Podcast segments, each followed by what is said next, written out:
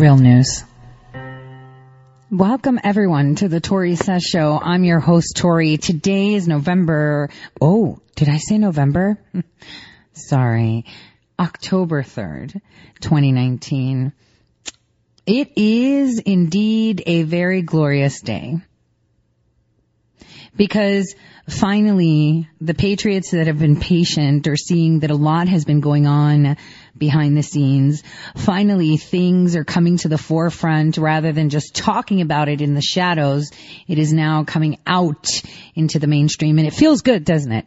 It feels good when the people that have been abusing and using our hard-earned money, using and abusing our decency and our innate goodness as human beings are now, it looks like they're being held accountable. Today, I thought we should discuss things that a lot of people don't want to talk about. Things that make people uncomfortable because, you know, suddenly you have to have a tinfoil hat on. And I think it's uh, it's about time we kind of revisit things uh, we've been talking about for two years. And it all makes sense now. See, because the reason sometimes people put out articles or talk about things before it's even relevant, kind of like Laura Loomer, is because it becomes relevant later. Not saying that she has a turban or a time machine like I do, um, but good is always there and we always find it in retrospect. Truth is always there, but we always see it in retrospect, right? Isn't that the case always? And that's because we are innately good. Evil can fester and exist freely because the biggest trick they have done, well, the devil has done, that evil has done, is to convince you that they really don't exist. You know, it's funny how I see Adam Schiff tweeting. A man with so much egg on his face is still talking because they have no morals. They don't get embarrassed. They don't care. You are no one. You are nothing to them. There's a compilation that Dr. Jane um, just tweeted out, and I want to play it for you. It's pretty awesome. Take a listen. Oops, where'd it go? Gosh darn it, Twitter. There you go again doing that. Uh, she just tweeted out, and I'm going to retweet it for those of you that are following me on Twitter at Tori underscore says. If you don't have Twitter, you should. The president has been putting out some really good tweets lately. Uh, meme skills of the White House have risen exponentially. Take a listen to this. I have absolute certainty, because we're going to make sure it happens, that we will retain the majority in the House of Representatives. What's more serious is that he can't win. That is very serious. I'm concerned that if we don't impeach this president, he will get reelected. Speaker Pelosi gets it. She told Democrats they need to strike while the iron is hot. The president does not have to commit a crime to be impeached. Sort of the politics of it could be in jeopardy, and we want to maintain a majority. That was a video actually that um, Steve Scalise put together, and it's not about impeaching President Trump because, you know, he did something wrong. They need to maintain control of the House and they won't. Because unfortunately, even the brainwashed Americans, the dildo waivers, the fruity teachers that believe that the Democrats support the unions, because of course they do. That's how they fund their campaigns, right? With their union money. Um, can see this is manufactured. This is wrong. And for all those out there that still believe they're good people even though they're liberals, at some point, the reality that they've created of unity and oh, inclusion and diversity crumbles and they realize it. They realize that these elections are not just going to show the world that President Trump won in 2016, but this is going to be a landslide. It is going to be, and I'm going to tell you now, a percentage that has never been seen before. It'll be something like close to 69, 70%. It'll be insane. And they know it. They are going to do everything in their power to at least maintain the House. I mean, Twitter's algorithm is even invading my feed uh, with Adam Schiff's begging of money to maintain. Maybe they can fix their elections in California. I mean, they were the first ones to say that they're not going to put the president on a ballot, and I wouldn't doubt it, right? But strike when the iron is hot. That's all they're going for right now. So before we get into some really fun tidbits, you know, um, I, and get into like some other history, some other stuff, you know, um, and show you how corruption loves geniuses. Shows you how corruption takes genius and recreates it and weaponize that, weaponizes that genius. You know, kind of like how Thomas Edison made money off of inventions that Nikola Tesla did. How JP Morgan was his first investor. JP Morgan, right? How it was all Nikola Tesla's idea. Guess what? It wasn't his idea. He was actually the first person invited in the meeting that that was held before the creation of the Office of the Strategic Services that led to the creation of the CIA. They had picked his brain. They had utilized this man and it's important we talk about this. Mm, it'll come at some point in, in the future in retrospect. A lot of things make sense. So maybe this will make sense. Because the OSS didn't just occur. The OSS was for good. It was created during World War II. It was created to counter the strategies implemented by our nation before we entered officially into World War II. I mean, there's always people with matches, right?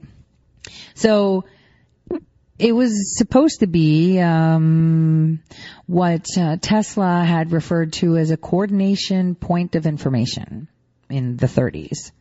So um, we're going to talk about that. We're going to talk about crazy things that uh, well, they're not crazy. They're reality. I mean, just as we speak about uh, Muhammad and Buddha and Jesus and all other gods, why not talk about the most nefarious one that we've seen in actual emails? Emails between people that are in elected office. A statement that you can make that will ban you and fire you from your work. Mm, these are things we should be talking about because we're not worried about that, are we? It's not time to dilly dally and play political correctness. It's always been said the only way to expel a demon is to call him by his name, right? Hillary Clinton. There's a demon right there. So, you know, I want us to think uh, you know, before we start and, uh, just, I'm going to give you some news of what's going on and kind of a little bit more on this, uh, manufactured complaint. Um, I wanted to remind you uh, of something that I, I have been speaking about since 2016, which is, you know, ask yourself honestly, why, and I've said this before, why would anyone like President Trump who has everything he wants. Family, kids, grandkids, money, security. He has everything he wants. Why would he give that all up? Would someone say it's done for narcissism? No. Why would he allow one of the largest targets on the planet to be placed on his back? Does he need money? No. Does he need to be popular? No. He already is. What does he make out of this? Tell me. Because everything uh, that everyone applauded him for, not being a drunk, getting the diversity award, creating jobs, becoming rich, having a great family, expanding on business, being a kind man, you know, being a real man, you know, why would he do this? Why is this man risking everything he's created in his life to save the world? Because he wants to make sure that it is a better place for his children. Maybe he can foresee that his grandchildren, those cute little babies, will one day be in a very horrible place. And maybe that horrible place because they're more privileged because they come from a family of wealthy persons, smart business people that he created because every parent dreams of creating a business that they can hand over to their children. That is every parent's dream from forever, ever, ever.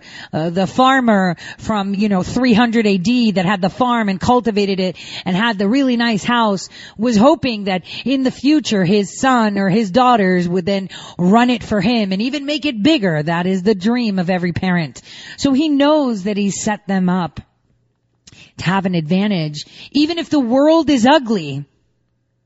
But in an ugly world, no matter how lovely you may be, it rubs off on you. It's like you sitting down with someone, you know, I'm a smoker, right? So if someone sits down with me outside to have coffee and I have a cigarette, they're not a smoker, but they'll still maybe smell like smoke because they were around me. You see what I'm saying? So evil is like, you know, sitting by a smoker. You're still gonna have that hint of smoke over you. Make sense? Uh, so what is he, what, what was the point of making the world a better place? Maybe because he didn't want his grandchildren to have that smoke on them and then his great grandkids to be even smokier until they're finally smoke. Or maybe he couldn't fathom the fact that so many murders were happening. Mass murders were happening in the name of, uh, you know, demon god, Moloch.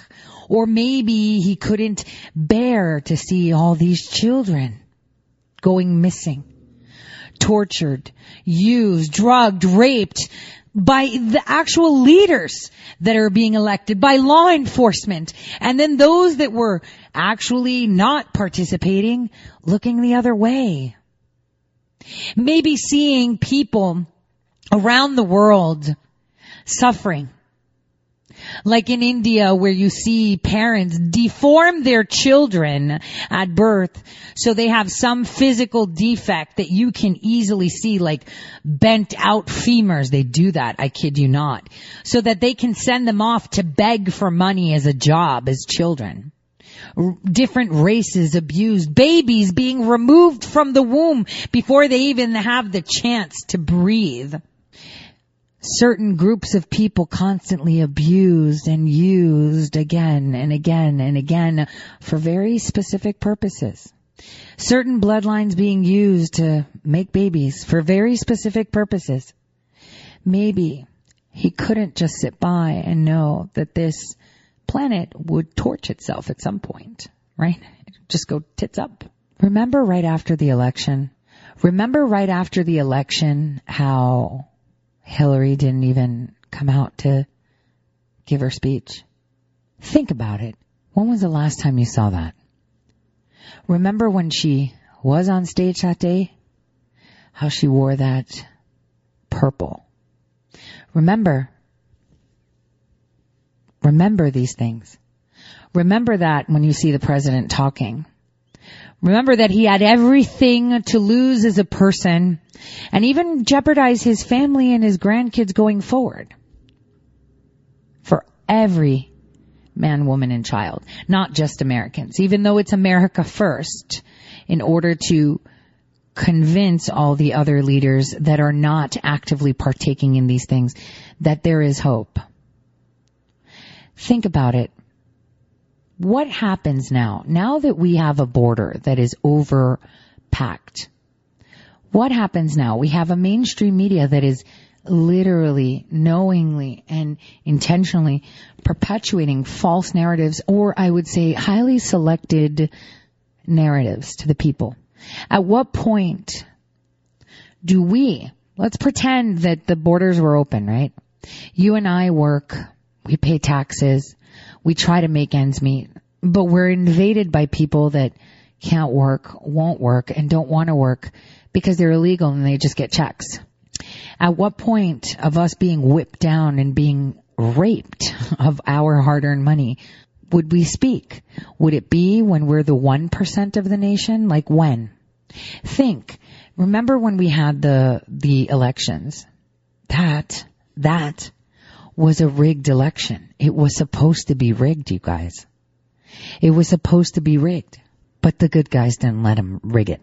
Our president has tried to expose the fraudulent activities of the elections, not just 2016. We're talking all the time. That is an issue. You know, uh, some person and I had a conversation early, early this morning, like crack of dawn. I can't see this morning. And I was asked, well, Tori, what agency do you think is not corrupt? Like out of all of them?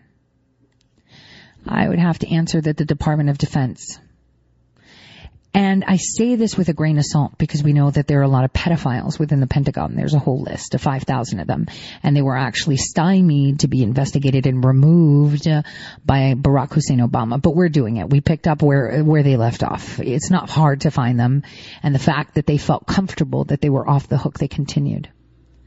So, you have to think to yourself, look at all this. I tell you, at this point, 2019, three years to the day that, almost to the day that we elected him, our president knows where all the bodies are buried. The question is, whose bodies? What is it? That's something that the people should have to take a look at. Another thing that I want you to think about is, you know, we're all screaming, including me, you know, that we need to designate Antifa as a terrorist organization, you have to think to yourself, why would President Trump allow Antifa to exist? To have their groups, to organize, to tweet, to Facebook, because they make the Democrats look really bad. So this is why you're going to let them. Remember, putting corrupt people in certain positions is important. You have to think about it. Like when I was looking at the Flynn case, and I talked about this last year, so I'm not even going to touch it this year. I already told you what's going to happen. Uh, he appointed Liu, who was part of his transition team, to be the prosecutor as the U.S. attorney in that division. Liu, out of all people, her, you know, who supposedly float, floated under the radar. She's the one prosecuting General Flynn. The same woman that was in the Trump administration transition team. She was the one prosecuting him. But before that, she was deputy general counsel of here. She was part of the national security division. She was part of, you know, uh, the treasury overseeing, guess what? The money exchange for uranium one. You know, she's corrupt as they come and flew under the radar and was even part of the transition team. Why? Because you can't find the lair without the worker ants. You know, when you want to find, you know, where the ants have their queen, what do you do? You follow them. Right? You follow the trail of ants taking the food or the crumbs or the water back, right? That's what you do. And this is exactly what he's done. But again, this is a person who gave up everything he's worked for the fame that he created, the money he created, the lovely retirement he created, not just for you and I, but for every man, woman, and child on this planet, and those that are here, and those that are to come, and those that ha- are still unborn. You have to think of yourself, you know, what is the most important thing our president can do? You know, people can say, well, he can write executive orders. You can't fix stuff with an executive order that easy. So you can write an executive order and fix something instantly. But as instantly as you write it, it can be unwritten by the next person. This is why you create case law. This is why you take it to the courts. This is why you leg- let it drag out. This is why you pass legislation. That is how you fix it. A temporary fix is via executive order. If you want actual change, it needs to be embedded. Now think about this way. We know George Soros funds a lot of things. I'm going to tell you something right now and we'll talk about it after the break. But on October 19th, we're going to see another Soros mobilization. If Soros, this time, and I'm just saying Soros, there's tons of them. Remember, Soros is organization in the Ukraine, the page he has, is funded by the Kingdom of the Netherlands. So let's just get over the fact that we think that Soros is independent and influencing these people. He's like the Jeffrey Epstein of coups. Okay? Jeffrey Epstein of babies and children and child and sex trafficking. Soros is the Epstein of coups. Okay? Works with all governments except for the Trump administration, right? So think about it. If Antifa or this group on October 19th, they're going to start. I'm telling you the date. I am telling you the date. He's dropped serious coin. If the operation gets violent, which I expect it to be in New York and LA, and we are on alert, and engages in what we will identify as domestic terrorism, what do we do? martial law. And when we have martial law, we'll round up every Schiff, every Pelosi under that. Hey, George, if you're listening, make my day, make that move. You've already planned it. You've already paid for it. So New York and LA are going to be initiated on October 19th. They get violent. We get martial law. That's how it works. They all walked right into it. You want to play, that's fine. And of course you're going to do it on October 19th. Cause the following Monday, FISA IG is dropping. And the week after that, Brexit is happening. Their world, their network is corrupt, it's, it's crumbling. Their corruption is crumbling. And then you're going to sit there and say, well, hold on a second. How do you know this? I don't know. How does the president know this? How do other people know this? Maybe it's a turban. Maybe it's a TARDIS type traveling Tori. The bottom line is, it's very, very easy. Mm, that sounds very, no. See, I had someone say, what kind of privilege do you come from sometimes? Uh, you know, because I, I say things sometimes and it's wrong. Um, because I'm not used to speaking with people. I'm just saying, okay, as someone that would question people and uh, Jedi, right? Um, I was never a very social person, and this is why I have that concern that when I'm on camera, I seem to exaggerate my facial expressions, and that's probably because it's I do radio, but it's also because I don't know how to, how to interact with people. Wow, I'm making myself sound really, really I think I'm funny, okay, totally approachable, totally, you know, but what I meant by easy, okay, not to sound like, oh yeah, it's totally easy for me. It's something that math can prove. Uh, that doesn't sound right either. Let's just say predicting such events is very easy. Now, how I know the exact date is because you follow the money. I mean, I just said, you know, we know the bank. Like, where is it going? I'm sending Kevin Cramer, who's on the banking committee after the show, a fax to his office asking him to investigate Amalgamated Bank. Cause $10 million that the DNC was appropriated, uh, you know, given a loan of, has just been appropriated. October 19th. Huh. So after the break, we're going to talk a little bit more about this. We're going to see how they just fell into the trap.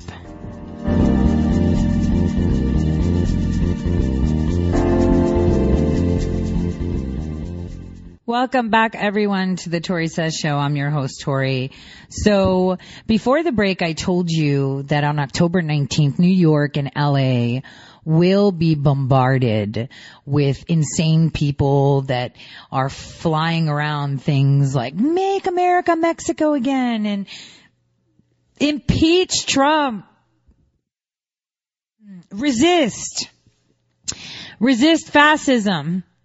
And you know, like I said, everyone's like, why is Antifa still around? Like, why is this being allowed? Like, how is this even possible? You know, why is this being allowed? And uh, like I've said before, all you need to think about is it makes the Democrats look horrific. And that's what happens. That's what happens. That's all you have to worry about. Now, for those of you in New York and LA, it's, it's gonna be a problem. But you, you know, before we just kind of run into like the news, um, I want you guys to think about this. Who would possibly have all information possible? Like, think about it. Who has all of the information? Like the real information, not the fake news, because we already know the people that have all the information and disseminate it is the mainstream media who controls the mainstream media. And why are we told that there are only specific outlets that are credible? I mean, let's be honest. I don't want to toot my horn, right? But how many times have I knocked out Jake Tapper with, uh, you know, what I have to say, or Fredo, or even Hannity for that fact? Who tells you that they are the credible source and not anybody else? Is it the Daily Beast? Is it your mom? Like who is it? Think about it. Why are be, why are we being told that the fake news are true? Like who controls this? This is very important for you to remember this. Who told you that CNN is credible? Who told you that Fox is credible? Who told you that Rush is credible? Who told you that Mark is credible? Who told you that I'm credible? I don't, I don't think, you know, I can fall into their categories, but I'm just saying, who told you? Who are the ones that are telling truth that are not mainstream media? Are they the ones that people say are non-credible, right? Or bloggers or far, far right wingers, right? Why are non-mainstream media platforms immediately put out as far right or conspiracies? Think about it. How does this happen? Why is that happening? Why are non-mainstream media platforms coined as non-credible? Why is it that even people that follow me will be more inclined to share an article that I wrote, uh, you know, 10 days ago, not from me, but from Fox instead. Why do they feel that that is more credible? Who told you that?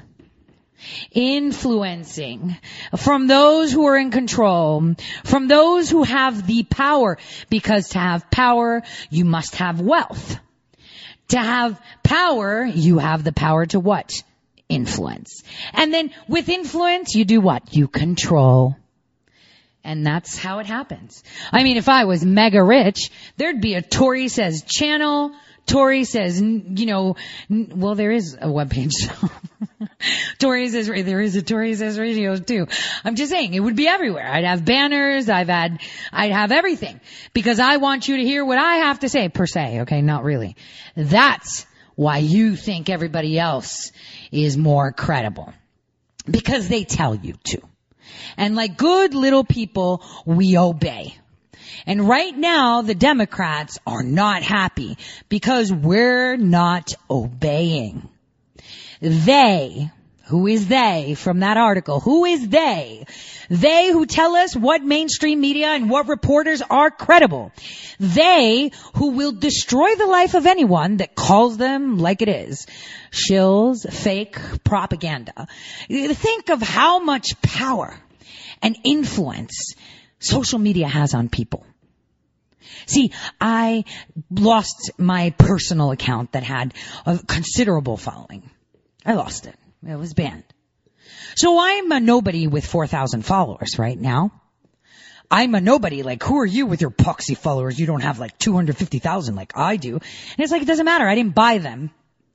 And You know, I just say things to say things. I don't care if somebody doesn't follow me. Because the fact that they're not following me isn't going to stop me from talking. I could sit on a soapbox on the corner. I, I wouldn't though. I'm just saying because I don't do people. Like, you know, like I'm not socially, I, I say it. I'm a little bit socially retarded. There we go. I'm just gonna be straight honest with that one. Um, don't know when to shut up and, um, I don't know. If I see you, I read you and I can't help it. And if I read your face and it's not something that I'd like to accommodate, you know, because everybody has their shortcomings. So when I meet people, I can read them like, you know, what they do, how they are, little things, the way you tie your shoes, everything. I was trained very well. If I don't want to tolerate your existence, you'll know. So, like I said, socially hindered. So think about this.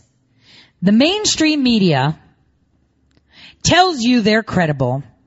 You give them that credibility. It's up to you to share articles from people that nobody knows. Some blogger out in Iowa, you know, some blogger out in, I don't know, you know, Ecuador talking about things. The more you share, because we decide what's credible. We decide what's important to us. We should not allow them to tell us what is the truth and what is important because the power of influence is what is at stake here. They lost that battle. They thought they had it in 2016. They thought they could rig the election boxes. They couldn't. The good guy said, nope, not happening. They thought that they can bombard us with fake polls, with telling us what's credible, calling outlets like Big League Politics or, you know, um, Gateway Pundit is right-wing crazy people. Uh, you know, Matt Couch, discrediting him. Anyone that was reporting anything was discredited by them. Has this not become obvious? I mean, I don't even know why I have to restate it. Because I have a lot of, I have friends that are in the press that are more willing to share somebody else's work rather than mine, where mine, they know, is 100% bona fide. Because they actually know me. But they won't do it because the world still gives credibility and merit to the New York Times, the failing New York Times. It's blatant. It's apparent. Can we see this? Can we see this two years after I got on my soapbox and wrote about this. Can we, it's, it's almost been two years, has it? That long since I've gotten on that soapbox. And, you know, you have to think, they miscalculated. What did they miscalculate? The fact that no matter how much they fill our brain with junk and garbage and lies and controlled censorship, we still have the innate ability for objectivity when we see something that just smells a little bit. See, you can't fool the soul.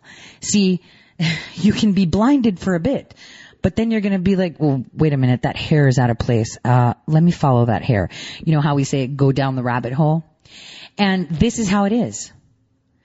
I mean, if you were to define what censorship is or what corruption is, you would in essence put it in one word and say controlled censorship is how corruption festers.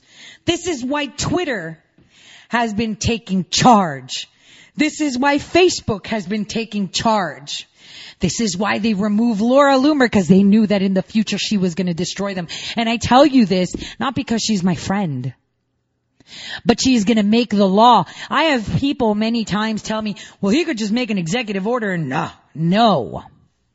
Because it's gonna come down to it where Twitter and Facebook are gonna have to decide.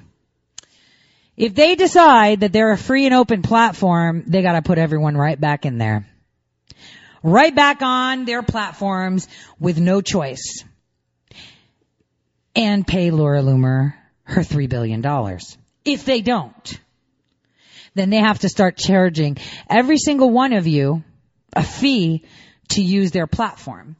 So they have to think, do we keep it free and open and get free access to voluntarily, uh, to voluntary provided private information that we can sell and resell and use for our advertisers? Cause this is how they're making money off of us, right? and lose all that income and data? Or do we charge them and risk the fact that everyone goes to Gab and Parler and we're done? So this is the decision that Laura Loomer put on their table. You either let everybody and their mother back on, and you pay me because you called me a dangerous individual, by the way, and pay me because you banned me, and all those people that are my friends that are part of this lawsuit that were hurt by you, or you can start making customers because the only time that you're allowed to discern under your eyes are who's they, right? They say it's hateful. They say it's harmful. They say, who is they?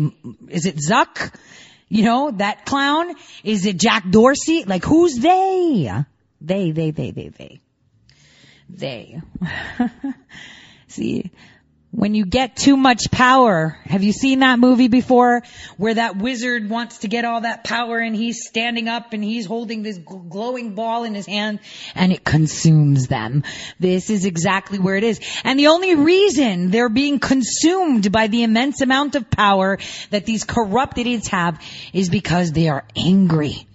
Angry that us, pond scum, us peasants had the audacity to fight back, to come back at it and say, I'm, I'm, I'm sorry. I don't agree with this. That is what happened. That is what is happening. So uh, remember, when it comes down to it, you have to think, who controls the information? Who control the narrative? Who guards the narrative? So think about it, right? And why does the mainstream media feel like they're the PR people for every single clown? Every single clown, they're like, you know, the Queen's Guard. It's really incredible. For now we only see a reflection as in a mirror. Then we shall see a face to face. Now I know in part, then I shall know fully, even as I am fully known. Corinthians. Corinthians. That's where I'm from, by the way. Corinth, Greece. Well, my, my lineage does.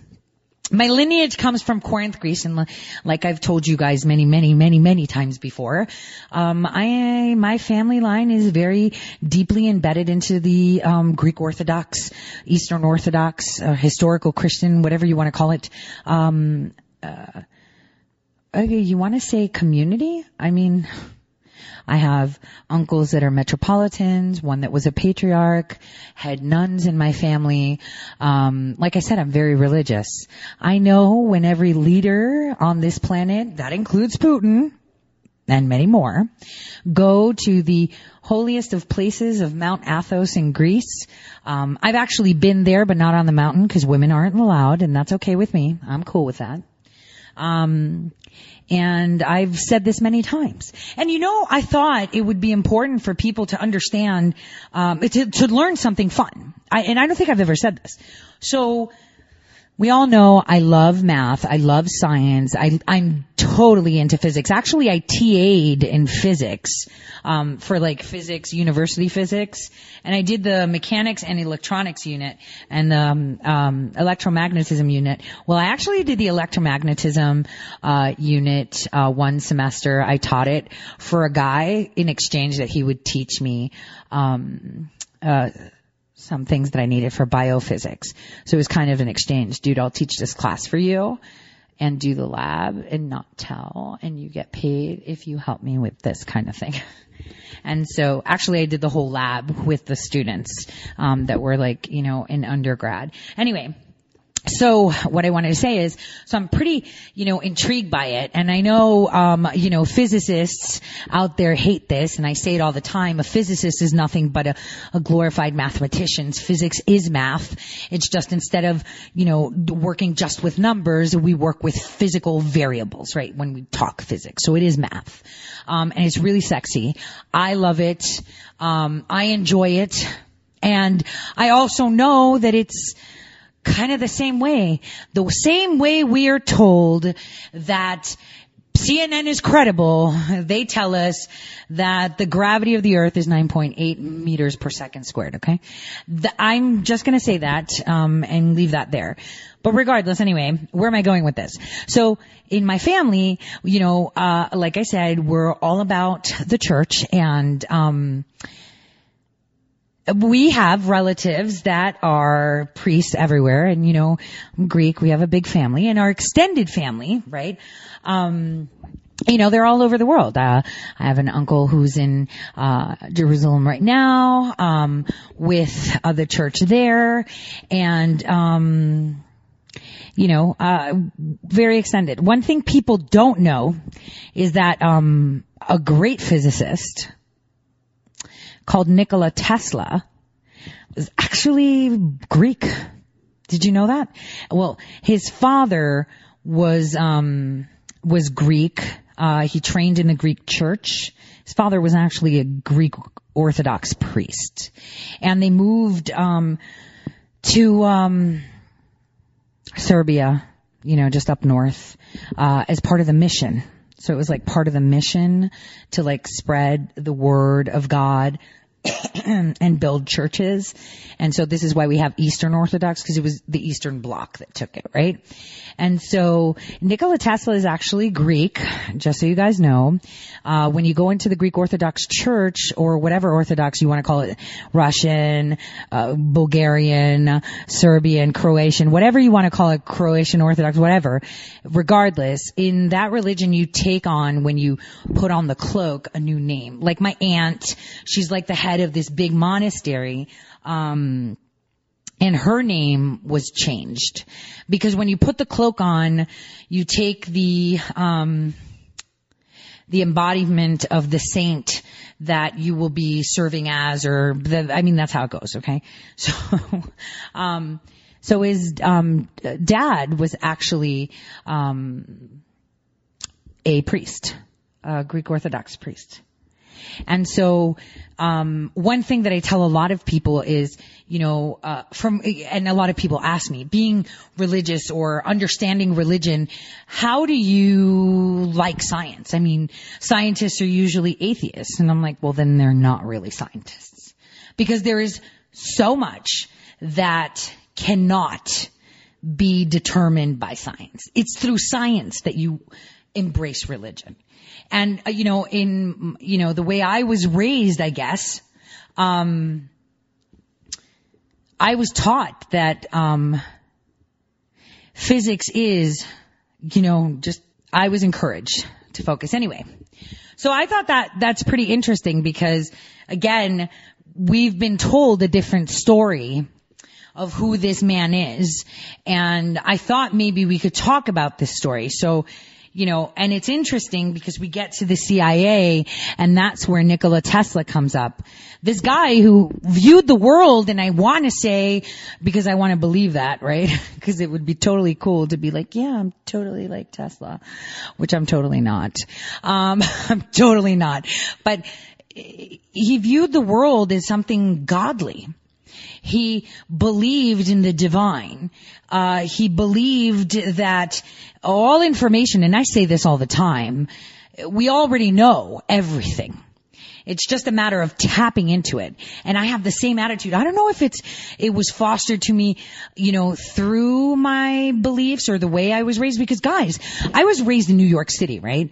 But I was one of those kids, I kid you not, uh, that after school, I would be in the Greek church and I would get a spanking with a ruler from a nun or a priest because I couldn't recite my verses correctly. I, I kid you not. The, the church that I was raised in was St. Markella it's in Astoria, New York. It's an old calendar church. The priest that used to smack my hand with a ruler because I was being naughty, because, uh, you know, I found, you know, not only did they teach us like religion and to write in, you know, that form of Greek, but, you know, they were also teaching us things and I found it boring because, you know, I'm, I'm not to say, you know, oh yeah, I was just really good at math at young, at a young age. So I found it really boring and I was naughty and he would spank me with a ruler on my hand, um, because back then it wasn't like child abuse and, um, you know, now he's the, the bishop. Um, his name was Father Paul. Now he's bishop. Um, uh, um, Bishop Paul. He's awesome. So that's where I was raised, just so people know. Even though I'm totally outgoing, I'm the biggest sinner there is. Um, this is how I was raised, and I saw the same thing that it was divinity in the numbers, divinity in science that, that, that proves God. And that is how Tesla was. And he believed that evil should also be um, coordinated correctly. That there should be a point of congregation where information is um, aggregated, computed, and then disseminated in order to annihilate it. That was the idea. And this I found from records uh, from the 30s um, and er, late 20s actually, uh, and th- early 30s, where um, Tesla uh, spoke about uh, Social Security and the co- the the problems that that has, including the depression that happened in the stock, mar- stock market crash and how the fiat currency would destroy it. And he was actually part, as an external person outside of the government, part of the Office of Strategic Services creation before it was in created because it was created in 1942. Because when people say, oh, the CIA was created in 1947, it actually was 1942.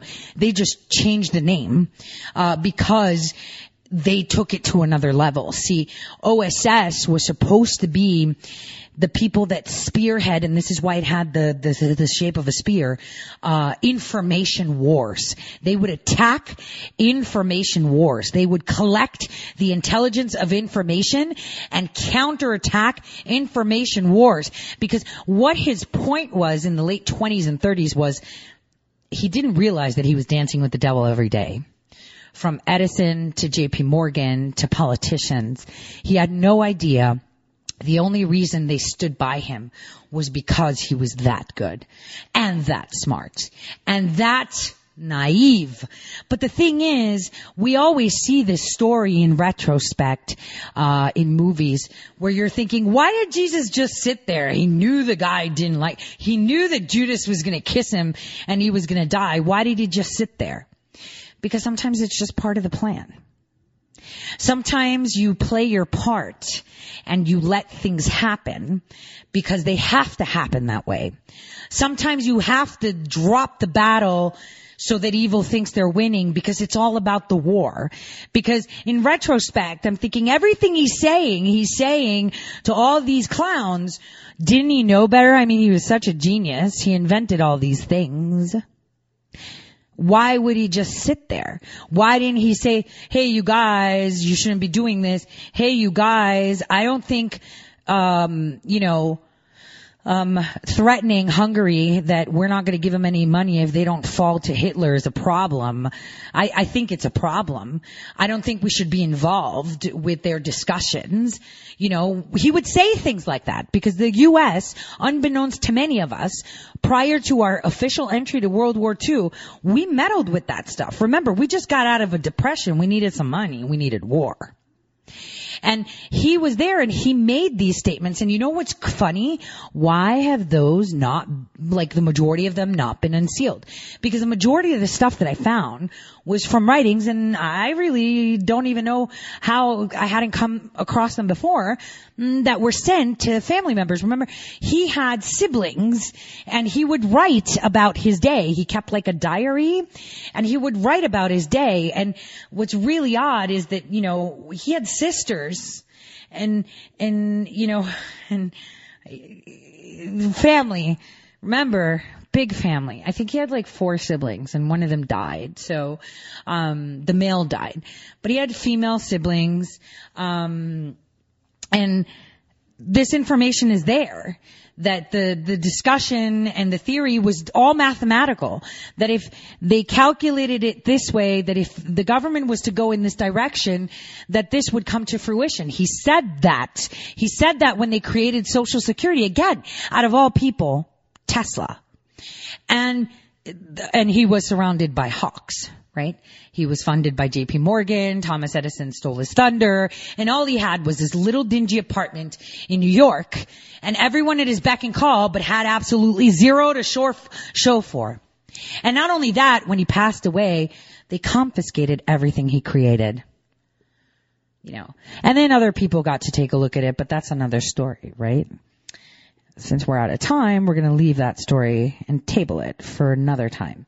Uh, on that note, when we get back, we're going to talk more about this uh, complaint and understanding of controlled narratives and skewing history and actual vital components of creating history. Uh, that all ties into this complaint. See you all just after this break.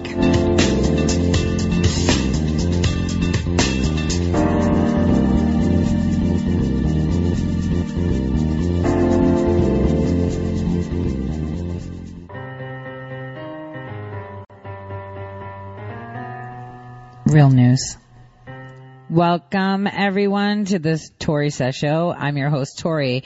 So I took you a bit of on a ride, understanding some great minds that have gone and come and are still around, uh, in certain SCIFs and certain areas. And that is because, um, that should be coming, um, up after 2020 actually. And it's 2019, so why not drop it early? So, on the note of how the OSS was created, uh, which was, you know, strategic coordination of information, and it was all about intercepting intelligence and understanding the information wars. Because the person that created information wars was Hitler himself. And it was supposed to be a benign group of people, which it was in the 30s, and suddenly in 1942 it was established and kind of weaponized and then crushed and then rebooted by Truman as the CIA. Now, Today, as we know, Kurt Volker, which I told you was in Munich in 2019, and you know what's really funny? You have to think of these three things together. Berlin Airport, John Owen Brennan, and the Department of State. Those three things together will tell you a lot, because in Berlin, that is where a passport went through before it went to the Ukraine. So think, State Department, the Department of State is the one that issues passports, right? And you know how everyone said, oh, it was a nothing burger when he went, to, you know, when the IG of the State Department went down and nothing burger. That's why nobody reported on it. Is it though? Is it though? Cause now we have Volker in a SCIF. So he's in a SCIF testifying. In a SCIF testifying. And, you know, that's how huge that is and he resigned, he was resigned and not necessarily because he didn't say anything because the question that I posed over a week ago, uh, on the day in the morning before he resigned was, did he tell anyone about that meeting? You know, that meeting with Biden and Yovanovitch and, um, the Ukrainians. Like, did he tell anyone? You gotta think about that. Did he tell anyone? Because what people seem to forget is some supersonic guy who he actually sees as a mentor. His name is Robert. Robert Storch. So it's a really big deal. He used to be the IG of the Department of Justice at some point, right? He was, uh, say it again, uh, whistleblower ombudsman person that's a name you don't hear about, right? Like, what? Uh, why haven't we heard about that? He was the Inspector General on Integrity and Efficiency Whistleblower Ombudsman Working Group. He was actually nominated by President Barack Hussein Obama in November 2016 and in January 2017 became the Inspector General of the National Security Agency and renominated for that position by President Trump in June of 2017. And his confirmation was done on December 21st, 2017. Why is this important? It is important because it all boils down to the man with no lips. We've never had an IG of the National Security Agency ever, ever paying attention. And so after Hillary Clinton loses, he created a new position. The Inspector General of the NSA. Did you know that? I don't think a lot of people know that. We didn't have an IG of the NSA before. You know, the NSA IG would oversee the violations of Section 702s. Thank you for your service, Admiral Rogers. Without the NSA, we wouldn't have the 72 hour hold. We wouldn't have a FISA court, right? Well, that was all established thanks to 2001, right? 9-11, right? So now, on the heels of an election loss, where they're hurt, where they're crying, where they're shocked, how dare these mere mortals defy and not obey? We will show you. So, I'm doing a piece on this Inspector General, who is one of the most arcane peeps. Confirmed by the Senate in 2017. He's been to Harvard. He's been to Columbia. And he clerked for William Duffy Keller in California. He was, are you listening to me? You have to be very, very attentive. He was the Department of Justice resident legal advisor in the Ukraine from 2007 to 2009. What? Why is nobody talking about this no lip guy? Why is nobody talking about this guy? Think about it. Why is nobody talking about this guy? So while you think about that, let's take a listen to what Giuliani claims, where he has Ukrainian documents showing collusion with the top Democrats. Think about that for a second. Monologue, we obtained new Ukrainian documents from Rudy Giuliani. Now, the Democrats earlier today, they actually went into a briefing room. They thought they were going to get impeachable evidence on the president. What they got was information that hurt their cause and showed about oh, the Democrats and, yeah, the DNC and the Hillary Clinton campaign, yeah, they were colluding with Ukraine in 2016, and yeah, they're admitting they tried to help Hillary Clinton, and they're also admitting the information they provided, well, had an impact in the race because they took down Paul Manafort with that information. Now, we also have Rudy Giuliani is threatening to sue along with the president, and the president, we now learn that former New York City Mayor Rudy Giuliani interviewed the fired prosecutor by Biden, and that would be the prosecutor Shokin. He's here to explain all of it. Mr. Mayor, well, Democrats had a had a bad dream today because they thought that it was all going to come to fruition tonight. It did not. You interviewed Shokin, and you may sue. That's a lot to digest. Well, I mean, what, what happened today is the uh, the big announcement yesterday was the IG of the State Department was going to go over and give all these secret documents to um, to the committee. And the committee, I guess, uh, they were sitting there figuring out how they could do impeachment based on nothing. And what they got shoved down their throats is a complete, total, absolutely terrific prosecutorial outline of why Joe Biden is so guilty. It's a joke for me even have to describe it to you. Uh, what I did, uh, first of all, it demonstrates that I, prose- I, I prosecuted well. That may be a Freudian slip. I investigated all of this starting in November of 2018, and I finished it by March 28, 2019. Now, why is that significant? That's significant because all of this was done while the Mueller investigation was still pending, while I was seeking, in the best tradition of being a lawyer, a defense lawyer, to vindicate my client. This is information that was given to me. I didn't go looking for Joe Biden.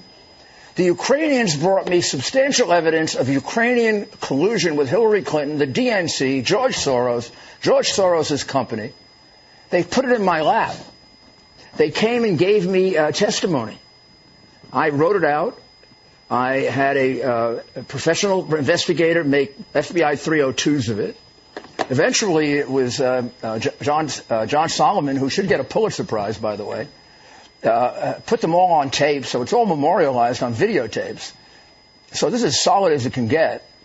And I interviewed them. In one case, I interviewed Lutsenko so badly he thought he was being cross-examined. I don't, I, I don't accept the. I didn't do what this phony uh, whistleblower did. Uh, this phony whistleblower is giving hearsay evidence.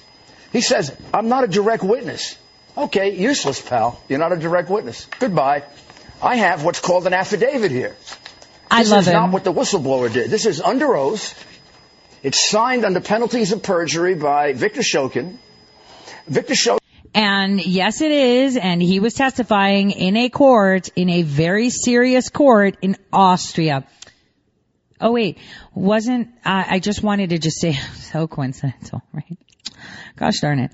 You know that, um, Nikola Tesla was living under the Austrian Empire. I just thought I'd mention that because there's some really interesting cases coming out of Austria. Shokin has told me he's more than willing to come to America and testify before Congress and point the finger at Joe Biden and his son and basically support what the president said today. They're corrupt as sin. This is so obvious. Uh, it's, it's like your, the nose on your face, Sean. They, uh, the, the Ukrainian oligarch Zlochevsky didn't pay millions for Hunter Bi- Biden's non-existent skill. He paid millions to buy the vice president's office, and it was a good deal for, for Zlochevsky. He got Hunter Biden off the hook. He got Soros' company out of jeopardy. And he got to come back to the Ukraine and keep his $5 billion just for merely giving up maybe 100 million. He is actually going around Ukraine saying it was well worth it to spend the money uh, to do it. If anybody would care to investigate, they could find everything I just said. Except the FBI didn't investigate for a year and a half. The Justice Department didn't investigate a year and a half. My witnesses were afraid to go to the FBI and the Justice Department, which actually, to me, was like living in, a, in an alternate universe because I, you know, I prosecuted people far more dangerous and far more difficult to catch than these idiots. And I did it with the F, with a great FBI. Couldn't have done it without the FBI. And I'm so uh, disappointed at how Comey has corrupted the FBI. Actually, Giuliani's right. These people are idiots. I mean, come on. Uh, Let's be honest. They're telling us who, who's credible, who's giving you the news. I, I even heard, uh, Ingraham say it and I was so upset. Yeah, well, John Solomon said it, so who says, I, I, I love John Solomon, don't get me wrong, but it's comments like that that reinforce who's credible and who's not. We shouldn't be doing that. We should be, uh, what is it, nonpartisan-ish and be open to things. He's right. The FBI, Comey corrupted. He didn't corrupt it. It was already corrupt. It's just that the things that Giuliani wanted to do at that time, they were okay with doing for us at the time. Okay? That's basically it. That is all people need to, uh, know. That is all people need to know. So, I want you guys to think the name that I said, Robert Storch. First time he, a presidential appointment of an IG for the NSA. And it was done under Barack Hussein Obama right after Hillary lost the elections. He was a federal prosecutor in the Northern District of New York. Very important. Um, he was the chairman um, of the Council of the Inspector Generals on Integrity and Efficiency. Super duper important. And before joining the NSA, he was in various positions in the OIG of the DOJ. He was senior counsel to the IG and the acting deputy IG of the DOJ um, prior to his 2015 deputy IG appointment. So he served as chairman on, uh, you know, whistleblower working groups. Um, do you remember? I'm just gonna like connect the dots for us here for a second because this show is really important. You've probably never even heard of this clown. And the thing is, I talked about this clown a while back. Uh, it was about, um, I would say I'm 10 days late to my anniversary. this idiot, okay, he worked as a federal prosecutor in the Northern District of New York And then he was part of this whistleblower thing during the time, as we all now know, that the CIA, and this, Flynn even, uh, made mention of this, our great general, a long time ago, um, eh, they, would monitor the whistleblowers. Remember how they said people couldn't whistleblow because they knew that they were going to be whistleblowed because the CIA was spying on everybody. So then they didn't feel comfortable about whistleblowing. That was all done where Robert Storch was. Uh, just Stork. It says Storch. Wow. Storch, Storch, Stork. Just, yeah. So, um, this no-lipped guy, and, you know, he totally looks like the character that a casting director would place for the, um, the mastermind Oz guy, but not the guy himself. He's like the, the fixer guy. Have you ever seen those movies where even like on Stranger Things, uh, that, you know, I don't know if you guys are watching that. It's based on the supposed conspiracy theory of, um, the Montauk project. Anyway, um, the guy who was like leading these questions and whatnot had this certain look. That's exactly how he looks. Any movie you've seen where there's um, weird stuff going on, like gifted children or um, um, crazy science experiments or um, time travel experiments and stuff like that. There's this one specific guy, you know, the guy that has the bald head, the glasses, and the no lips. That's all calm and collected, and he's like the leader of fixing everything. You know, that guy. That's how he looks. So, think. He was also the DOJ person, legal advisor in the Ukraine. Hey Nuland, what's up? So I'm just saying, uh, you know, this is uh, something that, you know, we need to, um, kind of take a look at. Uh, the Council of the Inspectors General on Integrity and Efficiency, right?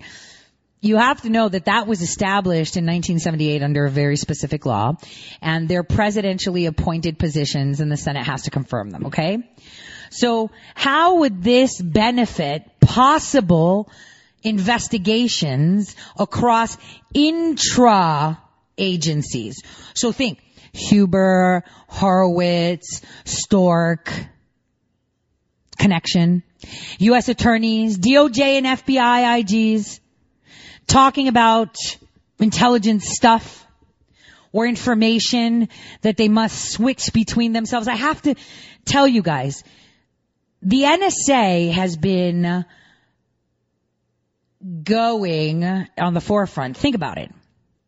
The experts. Because the NSA has been pushing for stuff. The experts. Remember back in, uh, when Sessions was, um, RAG and Sleepy Sessions supposedly would, you know, has to do something. He has to appoint a special counsel, a second special counsel. He has to do this because uh, you know corrupt swamp, blah blah blah. That he has to do all this stuff. He must, right? Remember, remember how Sessions had to do that because unlike the Clinton email case that was never really a case. It was a cover up, right? Um, if a second counsel was placed by Sleepy Sessions, that it would be conducted a lot more honestly, right? Remember when they were pushing that? Because Mueller was supposed to be really, really honest, right? But Huber himself didn't directly interview any witnesses. Do you, do you remember that? Do you? So Huber being appointed by Sessions was not something organic. You know what I'm saying? Because something must be happening in the background if that didn't happen, right? If they're following the regular protocol, right? Sessions and Huber, I'm just saying. So, Huber, in order to have the in order for him to have the ability to prosecute and to have a grand jury outside of Washington DC so nobody would know where it's happening, who began the investigation already, right? Who had the IG's, uh, you know, the IG, the, he was the IG, the legal jurisdiction, uh, and not a special counsel, you know, it would have been done differently is what I'm trying to say. So, what we need to remember is, is that, you know, even our president was calling him Sleepy Sessions. Because it wasn't working for us. Because nothing was really being done. Right? That's what they told us. Sleepy Sessions. But in the meantime, while supposedly Jeff Sessions was sleeping, while he was sleeping and being told what to do, we got all these clowns in the FBI getting fired and removed. Isn't the Department of Justice in charge of the FBI? So if they're getting fired, who has to sign off on it? It would have been Sleepy Sessions, right? That's what you have to remember. See, they only, this information war where they tell you, listen to us, we know best. Even Fox. They really don't understand how to parse the information or they're not doing it on purpose. Kind of like the way Sessions wasn't doing things on purpose. You know, that is how it goes. If, if indeed there was nothing being done under Sleepy Sessions, then we wouldn't have had all these CEOs resigning, all these congresspersons and senators that supposedly were Republicans not running again. How you doing, Paul Ryan? How does that feel? And it was under Sleepy Sessions that Matt Whitaker had appointed Durham because we follow the rules and we keep it open. So before President Trump, think about it, before President Trump, did Ryan say he wanted to resign? Wasn't he super happy being in charge? Mm-hmm.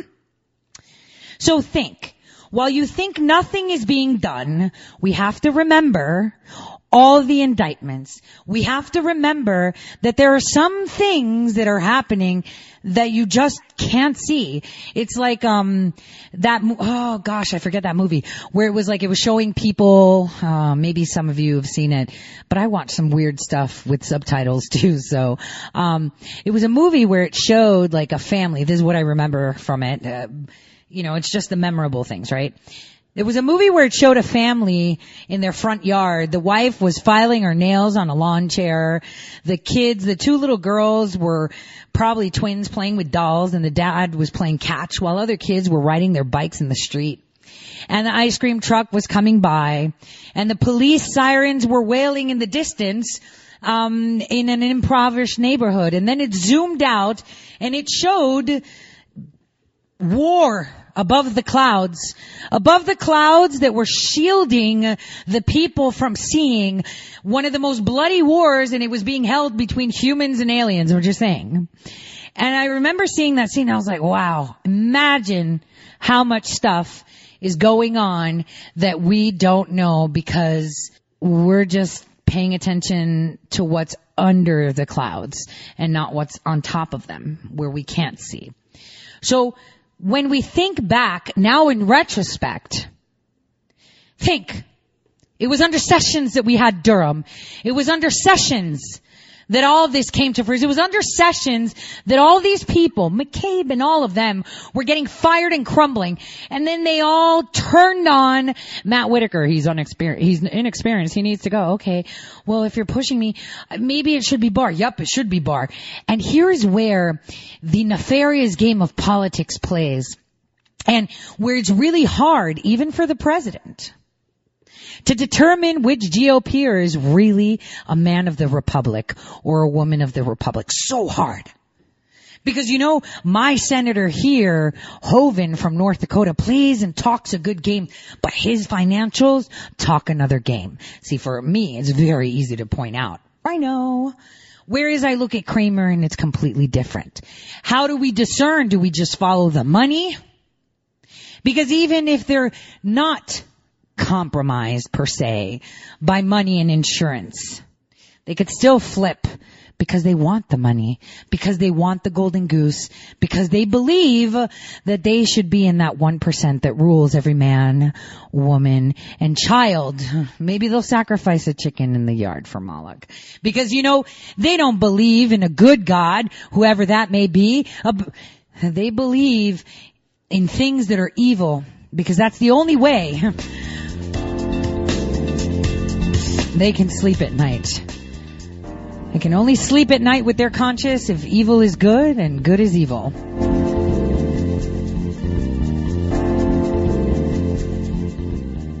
All right, welcome back everyone to the Tori Says Show. I'm your host Tori. This is the last half hour and what I wanted to kick it off with was some tidbit of information that a lot of people possibly don't know and listening to a couple of remarks that the president made so we can listen to the words behind the words uh, it was his um, little presser after sitting down with the Finnish president. For all of you that don't know, Finland is not part of the EU. Finland is not part of the EU. The Finnish, right? The Finns are way smarter than the Swedes and the Nords. Way smarter. Still socialists, still kind of commies, um, but smart. I think that's the Viking in them, right? That's the Viking because a lot of people think the Vikings are from Norway. They're actually from Finland. Let's be honest. Uh, but you know, writing books and stuff, people tell you what history is. They give you the narrative you want.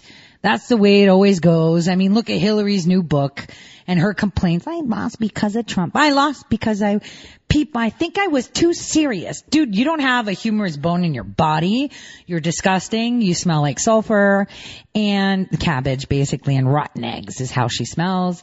And, um, she wasn't going to win anyway because her resume precedes her. Um, so take a listen to what the president said. That's what I like. About, that's what I like about him. Anyway, okay, thank you all very much.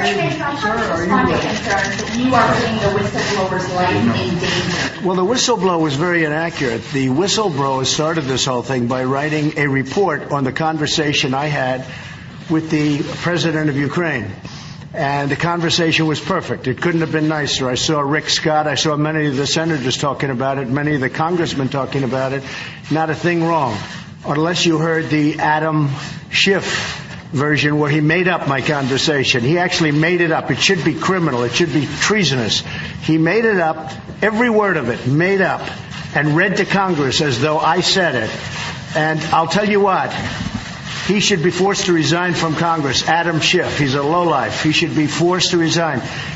He took a perfect conversation realized he couldn't read it to Congress because it was perfect. It was a very nice conversation. I knew many people were on the phone. Not only were many people on the phone, we had stenographers on the phone taking it down word for word. He took that conversation, which was perfect. He said, I can't read this. So he made up a conversation and he reported it and, and said it to Congress and to the American people. And it was horrible what he said. And that was supposed to be coming from me but it was all fabricated. He should resign from office in disgrace. And frankly, they should look at him for treason because he is making up the words of the President of the United States. He's right. Lock him up. And here's another one. You know the Volker testimony, right? You know that Adam Schiff, I've told you that what did the Democrats do? Just like Hitler, they moved the goalpost during the game. He actually said listen to this. Earlier today he said that the meeting that they have where the testimony of Kurt Volker was happening in a SCIF that GOP members of the Foreign Affairs Committee will not be allowed to ask questions or have equal representation during this session. Excuse me. Think about that for a second. Excuse me. Now, I just want you to know that I have sources and I have been told that everything Volker has said is not helping Adam Schiff. They are not happy. They are trying to find something that they can possibly use, um, you know, and the GOP came out with like a kind of um, a notion that whatever Volker said actually undercuts whatever Schiff is trying to do. And the only thing he said was like, whatever President Trump is saying is dangerous for our elections, dangerous for our security. But his lies are not. And, you know, um, when people are asking Schiff, hey, uh, did you know, um, like when did you know about this whistleblower thing? And when did you know about the fact that the GOP is saying that, um, you know, w- when did you know about the whistleblower? He's not answering that question, right? And then, uh, all the GOP are like, look, Volker said nothing that can back up whatever Schiff is saying. He's lying. And let me tell you something. It's not the first time he's lied, guys. He's been lying. He's a liar and a leaker. Remember the last time they had closed door testimony? What was Adam Schiff doing? Taking pee breaks. Leaking.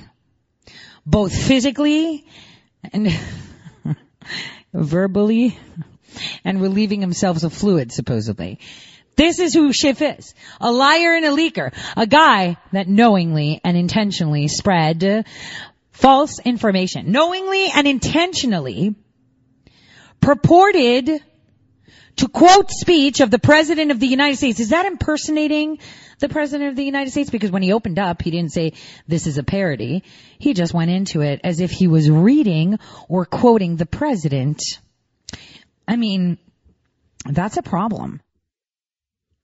Schiff has been called out for hot boxing Cohen.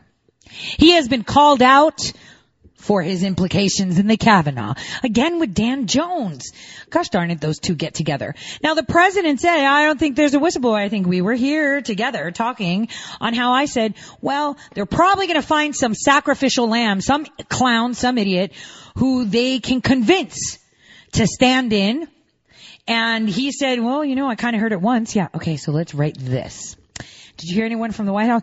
Well, I think the cook during a smoke break when I was there by the car, maybe, okay. So various White House officials. That's how it went.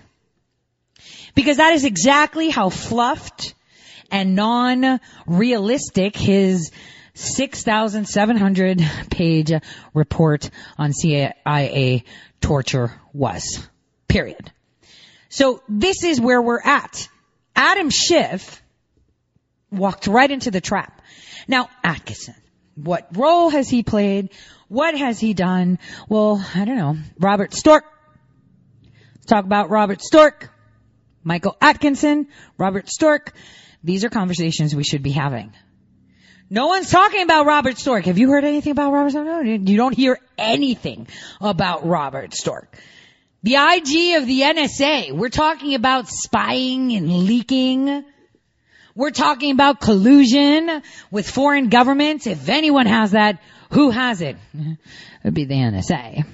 Cause they get every cable that uploads.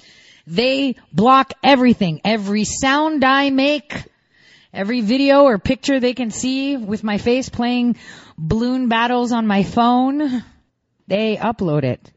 Even every piece of disposable phone that I use to make calls, they have, if they could find it, right, in this massive information. See, they have to tag the information trail, right?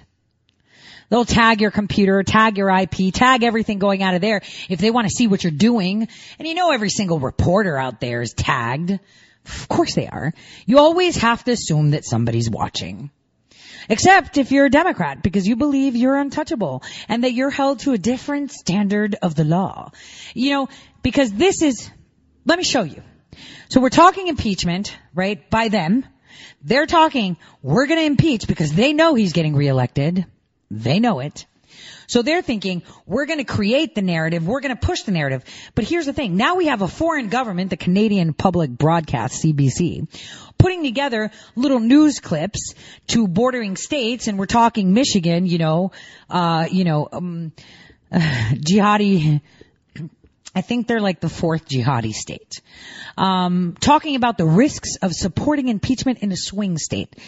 I want you guys to listen to what the Canadians are doing to help push this uh, information wars. Thanks, Trudeau. I did not make this decision based on politics. On a rainy afternoon in Lansing, Michigan, inside a jam-packed restaurant, the President of the United States um, reached out to a foreign president and asked for dirt on an American, on a political opponent, just felt beyond the I just wanted to say the woman talking is Alyssa Stoken. She's a Democratic um, uh, Alyssa candidate. Slotkin, rookie Democratic Congresswoman, makes her case for impeaching Donald Trump. and I do not do it um, with a light heart. And what I would ask everyone, um, whether you agree or disagree with the decision, is that we treat it with the seriousness that it deserves. Hers is a district that was Republican for a generation in a state won by Trump and key to him taking the White House in 2016. Last week, Slotkin co-wrote an essay on why she now supports the impeachment inquiry that helped send Democrats down that path. Today, gauging appetite for a process that could end the Trump presidency, she got thumbs up. It's a tiny sampling of America, but it's clear voters here mean it. I think the wounds are going to be deep. But if nothing else, we should all be able to agree that uh, it's it's time to um, apply the law the where the law the law should be applied. And I think that when we come out of this, um, uh, it, it's going to show who was on the right side of history. Still, Slotkin knows there are all kinds of Americans and Michigan voters who back Trump regardless. That can't be the new normal. That can't be okay to just get foreigners involved in our elections. Indeed, watching from out on the sidewalk, pro-Trump voices were adamant. We knew who he was when we sent him there. He won Michigan fair and square. This is Trump country here. And as Slotkin left, they underlined, in this divided country, a fierce battle looms. She just lost her reelection because Adam Schiff is going to be taken uh, to, I was going to say the cross, but Moloch doesn't do crosses. He does children being sacrificed, right? Isn't that the way it goes? This is what they're doing. You want to talk about meddling? This is meddling. Who is this woman and why is she talking? She thinks that she's going to win this. People are tired of this. I think the left is now tired and they are totally done with it. Leftist voters are like, man, this is a hot mess. Can we stop talking about impeaching him for once and get some stuff done? Pelosi sitting there rambling yesterday like she knew what she was talking about. She was just, she was just showing off her new plastic surgery. She had no idea what she was talking about. She was just mouthing off. Listen now to the president speaking to reporters right by his chopper. Okay? Look what he says and watch. I'm telling you now, here's going to be the new narrative. President Trump calls upon China to investigate the Bidens. Again, he's telling them to meddle in our elections. You watch because he said it. To the villages in Ocala, Florida, we have a big crowd. We're going to be talking about health care. We're doing a lot of work on health care. We're very successful at it. And so we're going to be speaking to the great people of Florida. And I think uh, they're very happy with the job we're, we're doing. Yeah.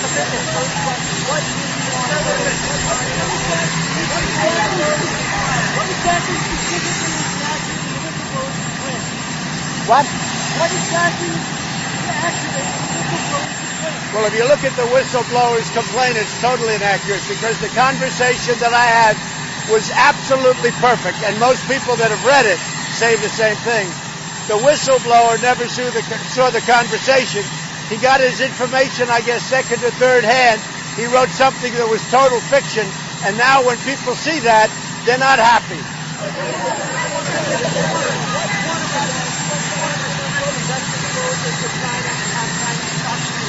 Well, we're looking at a lot of different things. China's coming in next week. We're going to have a meeting with them. We'll see. But we're doing very well. Some of the uh, the numbers I think are being affected by all of the nonsense, all of the politics going on in this country by the Democrats. I call them the do nothings. They do nothing for this country. They don't care about this country. But uh, the numbers really are looking very good going into the future. So we'll see. I have a lot of options on China. But if they don't do what we want, we have tremendous, uh, tremendous power. You know what I don't like though? That we are giving some leverage to China and, um, I'm going to write about that. Today, I am, I, I may finish my, um, stork piece. I think someone should start talking about it. I just tweeted to the president the minute I saw he tweeted, I was like, fire him. Uh, and we should all be saying that.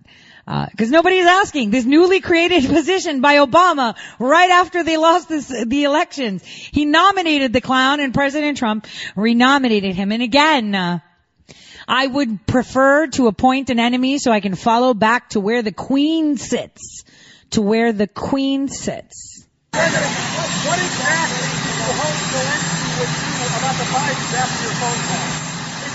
Well, I would think that if they were honest about it, they'd start a major investigation into the Bidens. It's a very simple answer. Uh, they should investigate the Bidens because how does a company that's newly formed and all these companies, if you look at, and by the way, likewise, China should start an investigation into the Bidens because what happened in China is just about as bad as what happened with uh, with Ukraine. Okay, so check this out. Let me translate for you. Hey, President Xi, we're supposed to be talking trade and you're supposed to be not messing with my country. Told you this with Huawei, told you this with everything else, and we're supposed to be negotiating on trade because you want to keep your, your country the way it is, which by the way, China is working like a well-oiled machine. Communism does do that. It keeps everything working as a well-oiled machine. That is the intention of communism because he can rule better like that. And you know what? If you're all for institutionalized living, that's what I call it. if you work well under direction, if you work well in being told to do things because that's how you function better, then China's government is perfect for you. I'm not, I'm not knocking it. It's just not for me. Like I'm going to be visiting China, but I'm going there because my little girl wants to learn Chinese, you know? She's going to go to a class there, so I'm not going to leave her on her own in China, right? So I'll just hang out and do my radio shows from there. I guess I'd have to probably do it over a VPN, but uh, you know, in the summer when I go, I, I've I've I've seen other communist nations. China works really really well. Communism is great for the government. It's not great for the people. Do you see what I'm trying to say? So it's a it's a it's a model that you can like or you can't like. Our nation doesn't run by that model. It is a republic. We each have a say, okay? I want to make that clear. I don't hate China. They're doing their own thing. And people like it, fair enough, right guys? I mean, that's what being inclusive is. Uh, accepting other people for what they like. Period. And it works for them you know, but communism does give birth to a lot of corruption too. And this is why we see it now because we kind of have like a demi faux communism going on here. Um, and I say it like that is because we didn't know that we were being ruled like that, uh, cause fourth unelected branch. But hear the point with the president saying it. He's kind of saying, yo, uh, President Xi, like, I just want to say, um, you need to do something about this because this means you were meddling on that end too. And if you don't cut it out, we're going to have more issues. This is what it is. But the mainstream media is going to start saying now he called upon the Chinese to help. So I would say that President Zelensky, if it were me, I would recommend that they start an investigation into the Bidens because nobody has any doubt that they weren't crooked. That was a crooked deal, 100%. He had no knowledge of energy, didn't know the first thing about it. All of a sudden he's getting $50,000 a month plus a lot of other things. Nobody has any doubt. And they got rid of a prosecutor who was a very tough prosecutor. They got rid of him. Now they're trying to make it the opposite way, but they got rid.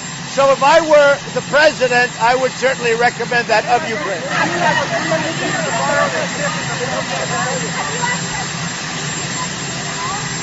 I haven't, but uh, it's certainly something we can start thinking about because I'm sure that President Xi does not like being under that kind of scrutiny where billions of dollars is taken out of his country by a guy that just got kicked out of the Navy.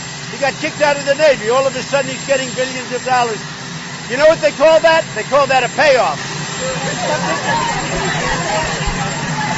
I'll tell you what that is. That's America for sale. Remember how Hillary Clinton would sell America through her Clinton Foundation? This is just another America for sale. America for sale. That is all this is. America for sale. The Ukraine man. Opening a probe just on the heels of the Mueller report was a big deal, right? Uh, the Ukraine themselves opened a probe, listen, in March of 2019 before Biden even put his hat in the race to in, in, in a probe to see how they were influenced the election to help Hillary Clinton. And I'll tell you how they were helping Hillary Clinton.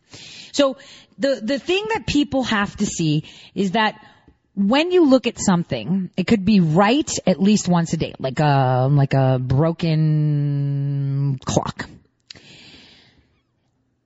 You have to remember that when a statement is made, there's two sides to that statement. The factual side and the side they want you to see. It's kind of like when you take pictures, which is, this is science. You have a good side. There's always one side of your face that shows your true emotion and the other side of the face that always shows niceness. Like, you know, take my good side. That's what it means. It resonates the goodness of you no matter what. The other side is not the evil side. It is, in fact, how you feel. So if you are really pissed, I urge you to take a selfie from your left and take a selfie from the right. And you'll be able to find which one's your good side which interpretation of you is true and which one is the one that you'd like other people to see first. So it was at that point when Mueller fell flat on his face that um, they started the narrative of you know fake news was saying that fake you know any independent journalist is fake uh, you know, they were trying to talk of terrorism. They were trying to show that anything of truth that is being told to you, any pointing, is all fake. Mueller had nothing, but we gotta make something out of nothing because we gotta continue. And then, here's the thing. The day, I'm telling you, the day that Biden announced his run, the day he announced his run, you have to go back to see what happened. That Sunday previous to that, the Ukrainian elections have been completed and the new guy was slotted in, right? That is how, you know, that's how the, the cookie crumbled on that end. But it was also Look, on that uh, day. Manafort's case, uh, sorry. it's one of the I, it, uh, I wanted to play you a quick clip, but I want you guys to know that it was on that day that we learned, the day that he announced, we learned that Obama had reached out to the Ukraine to give the Russia collusion narrative plant, meaning he dug the seed into the Ukraine. So in January of 2016, okay, there were memos of, you know, top prosecutors from, you know, the Ukraine and investigators that met with Barack Hussein Obama's, again, Mark Stahl, Mike, Mark Stahl, anybody, why is he still in the State Department? Mark Stahl, who wasn't even a Ukraine desk. FBI, State Department, uh, Department of Justice, they all met with Ukraine's top corruption prosecutors under Lutsenko. And remember, Lutsenko's not a lawyer. And what they discussed was how they were going to train and coordinate, you know, on corruption. And during those meetings, they talked about two very important investigations. One that talked about Hunter Biden and the other one that was talking about a lobbying firm that was closely then linked to President Trump. Mm-hmm. Mm-hmm. January 2016 when Nellie Ohr was in uh, the Ukraine. So they just kept talking. The U.S. officials just kept saying how important it is that the anti-corruption efforts are united. And that was the political officer in the Ukrainian embassy in Washington. That's what he said on the day Joe Biden announced his run. So they, who's they? Barack Hussein Obama impeach 44. I told you it was coming and it's right here. It goes back to him. We have to remember the facts. We have to remember. And we also have to know who is Robert Storch? Why is nobody talking about him after his appointment? How was he so quickly appointed in 2017 under that Senate? Very good questions. That we should definitely answer. On that note, guys, you guys have a fabulous evening. I will see you, see you here tomorrow, same time, same place. God bless and thank you for tuning in. Have a great evening. From all of us at Red State.